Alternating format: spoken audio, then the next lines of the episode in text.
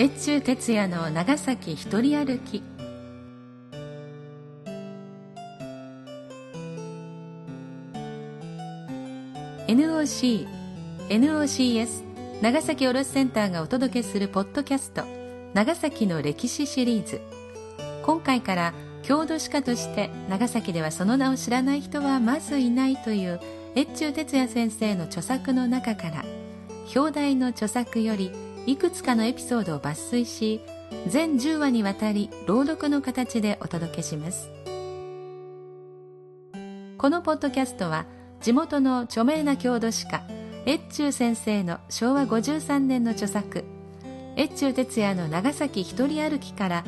長崎の方にも他地方の方にもおなじみのエピソードをこれも長崎出身の私山田睦美が朗読でお届けするものです。朗読の都合上著作の一部を抜粋しまた必要により一部説明を付加する形でのご紹介となりますがこのことを含め現著作者である越中哲也先生からご承諾をいただいております。他地方の方々には数百年に及ぶ外国交易が培った芳醇な長崎の歴史の彩りを感じていただき長崎の方には地元への深い愛情を育んでいただけたならという思いで企画いたしました。読み手は歌の種でありたい歌種の山田睦美です。最後までお付き合いください。この配信は長崎卸団地のメンバー株式会社藤岡のご協賛により NOC 長崎卸センター NOCS 長崎卸センターサービスがお送りいたします。今回は表題の著書から第2章長崎年中行事賞からその4盆と精霊流しのうち前半部分の朗読をさせていただきます。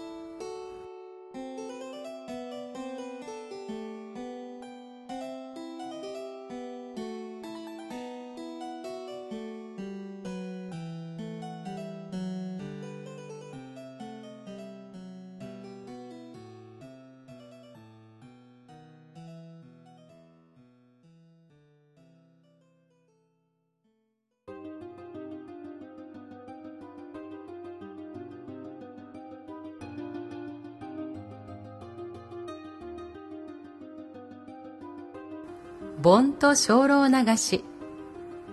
現在の長崎のお盆は戦後8月13日14日15日をもって行う。8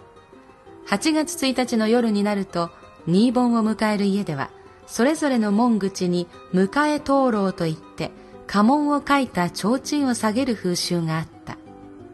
最近ではこの風習が廃れてはいるが新盆の家で10日頃から迎え灯籠を出している家を時々見かけることがある。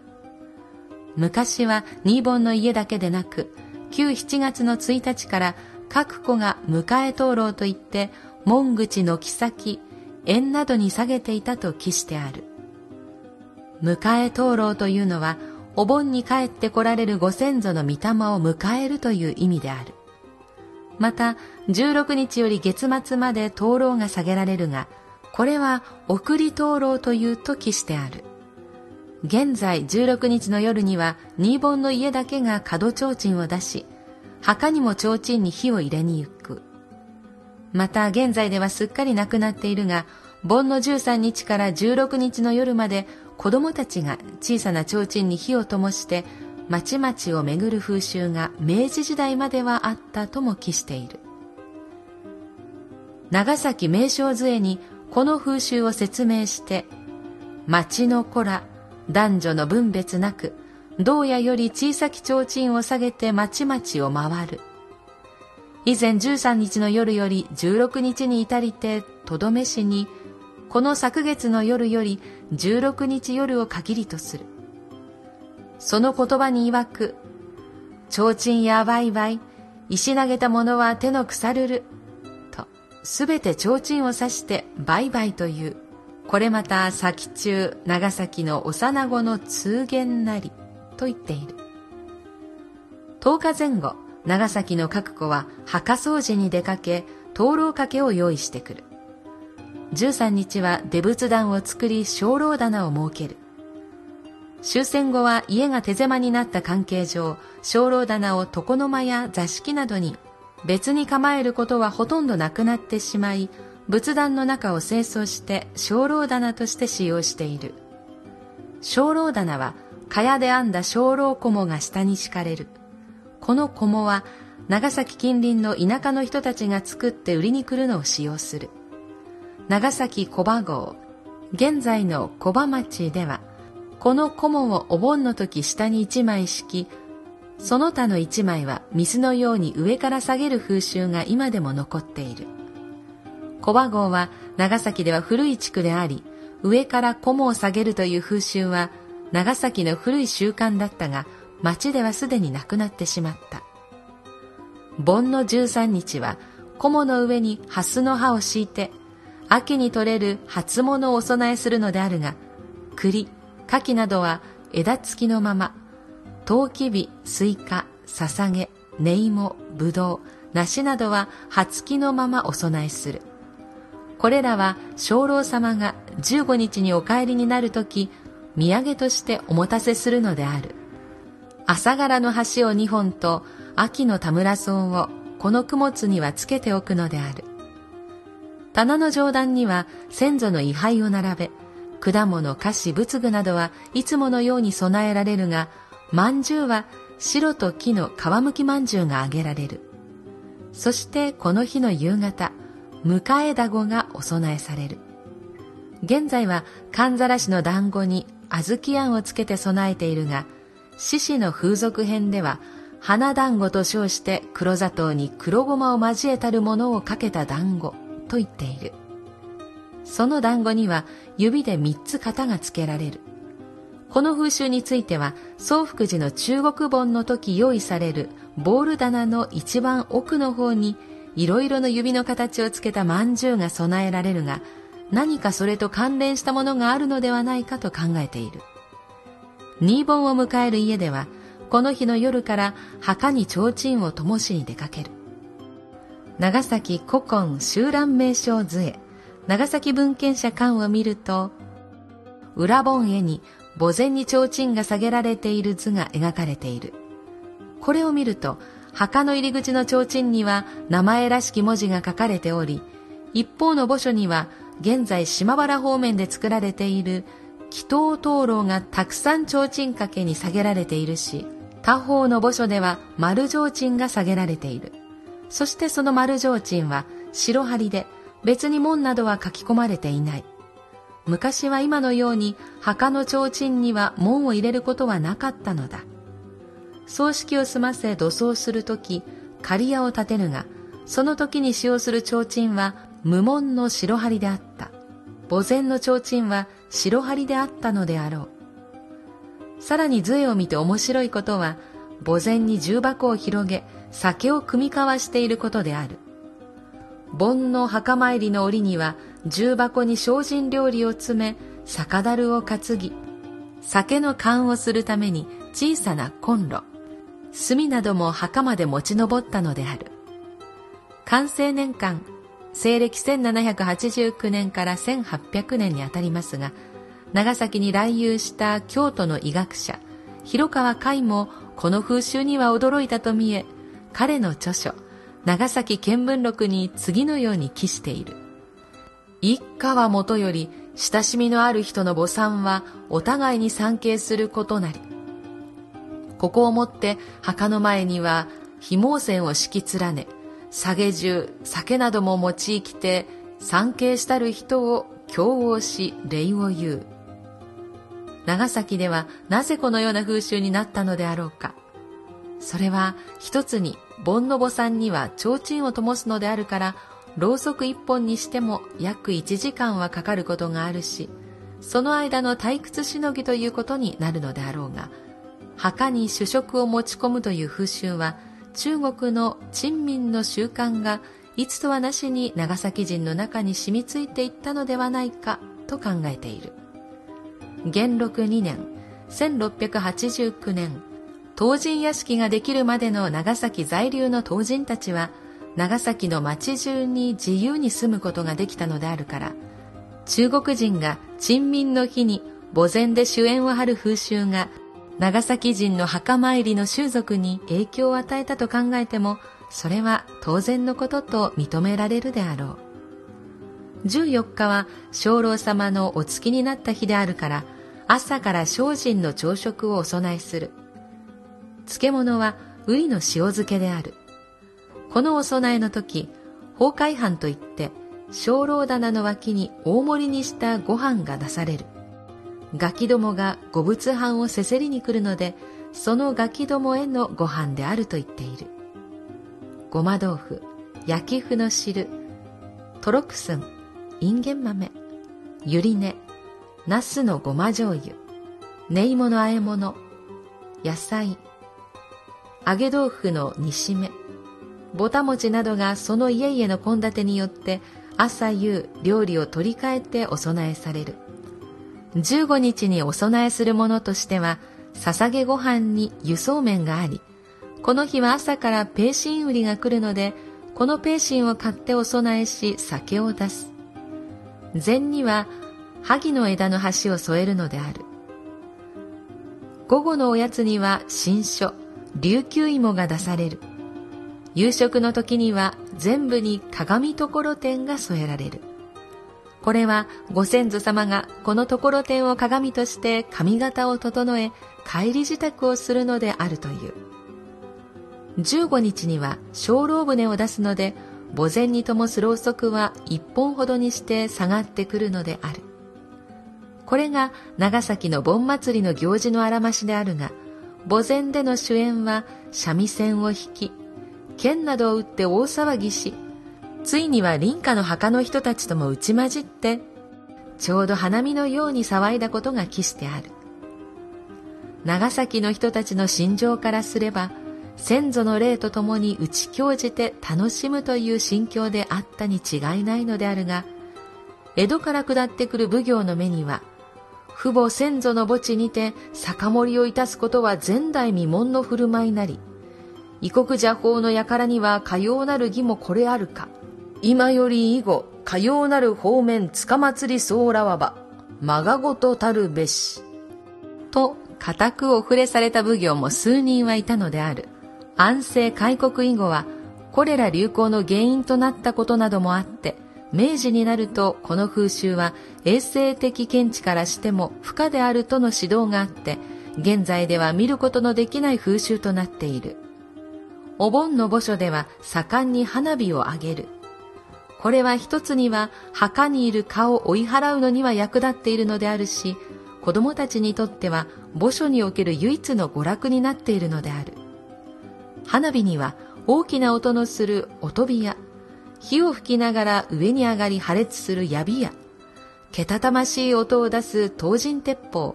長崎人は寒暖鉄砲と言っている。などとともに女子供たちが遊ぶ花火があった。音の出る花火は中国から輸入されたものであった。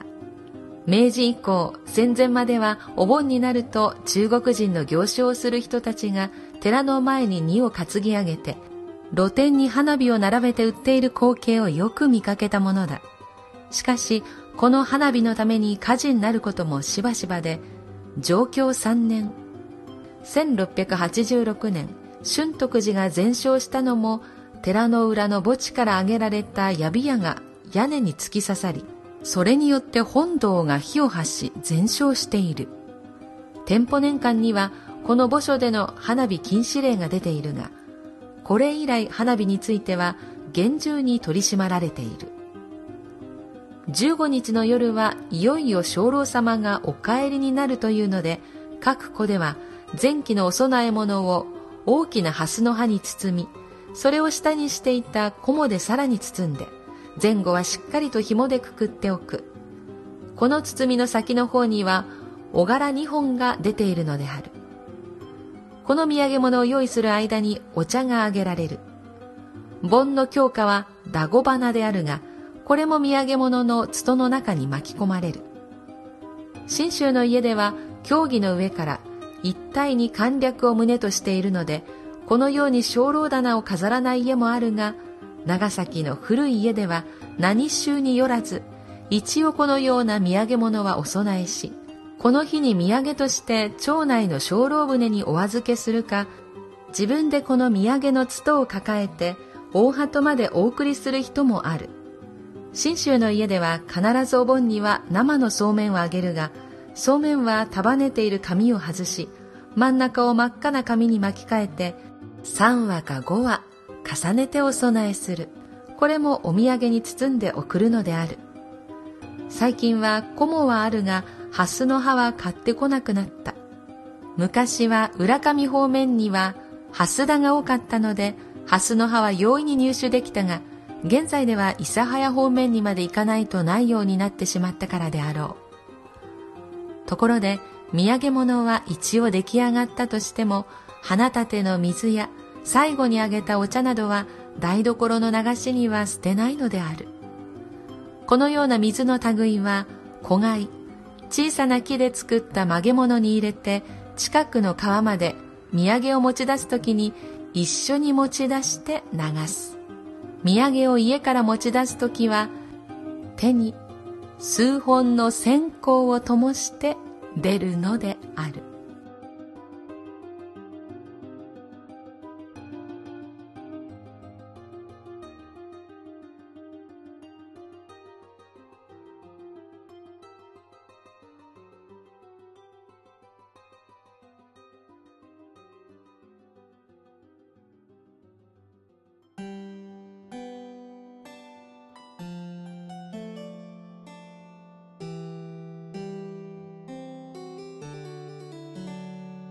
長崎の昔ながらのお盆の風習今ではなくなっているものも含めて越中先生のお話を読ませていただきまして私自身もとても新鮮な思いがしました。知らないお話もたくさんありました。お少量様をお迎えしてそしてお送りするにあたって日ごとにこれだけの丁寧な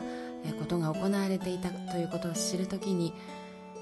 あの世とこの世が一体となってその楽しむ時間というんでしょうか。お盆はそういう捉え方なのかなと思うともっと豊かにこのお盆それからお彼岸もそうですよね。過ごしていきたいなと感じました。とてもいい作品を読ませていただきました。今回のご協賛は長崎の皆様にはもうすっかりおなじみの藤岡さん。株式会社藤岡のご協賛でお届けいたしました。1899年明治32年の創業以来長崎の地でガソリンスタンドなどの石油製品販売事業を展開されさらに環境の変化に対応し防災関連事業事務機事務処理機器ソフトウェア販売関連事業太陽光発電事業保健福祉事業さらに賃貸マンションを中心に不動産業など多角化を図っておられます。身近なところでは天草車エビと五島うどんが美味しいお店富士を長崎市月町にデイサービスハウスの富士の丘を長崎市古賀町に展開中です。もうご利用いただいていることと思います。株式会社藤岡。この短い時間では紹介しきれないほどの事業分野をお持ちです。ぜひホームページ http コロンスラッシュスラッシュ www. ローマ字で藤岡 .co.jp をご参照ください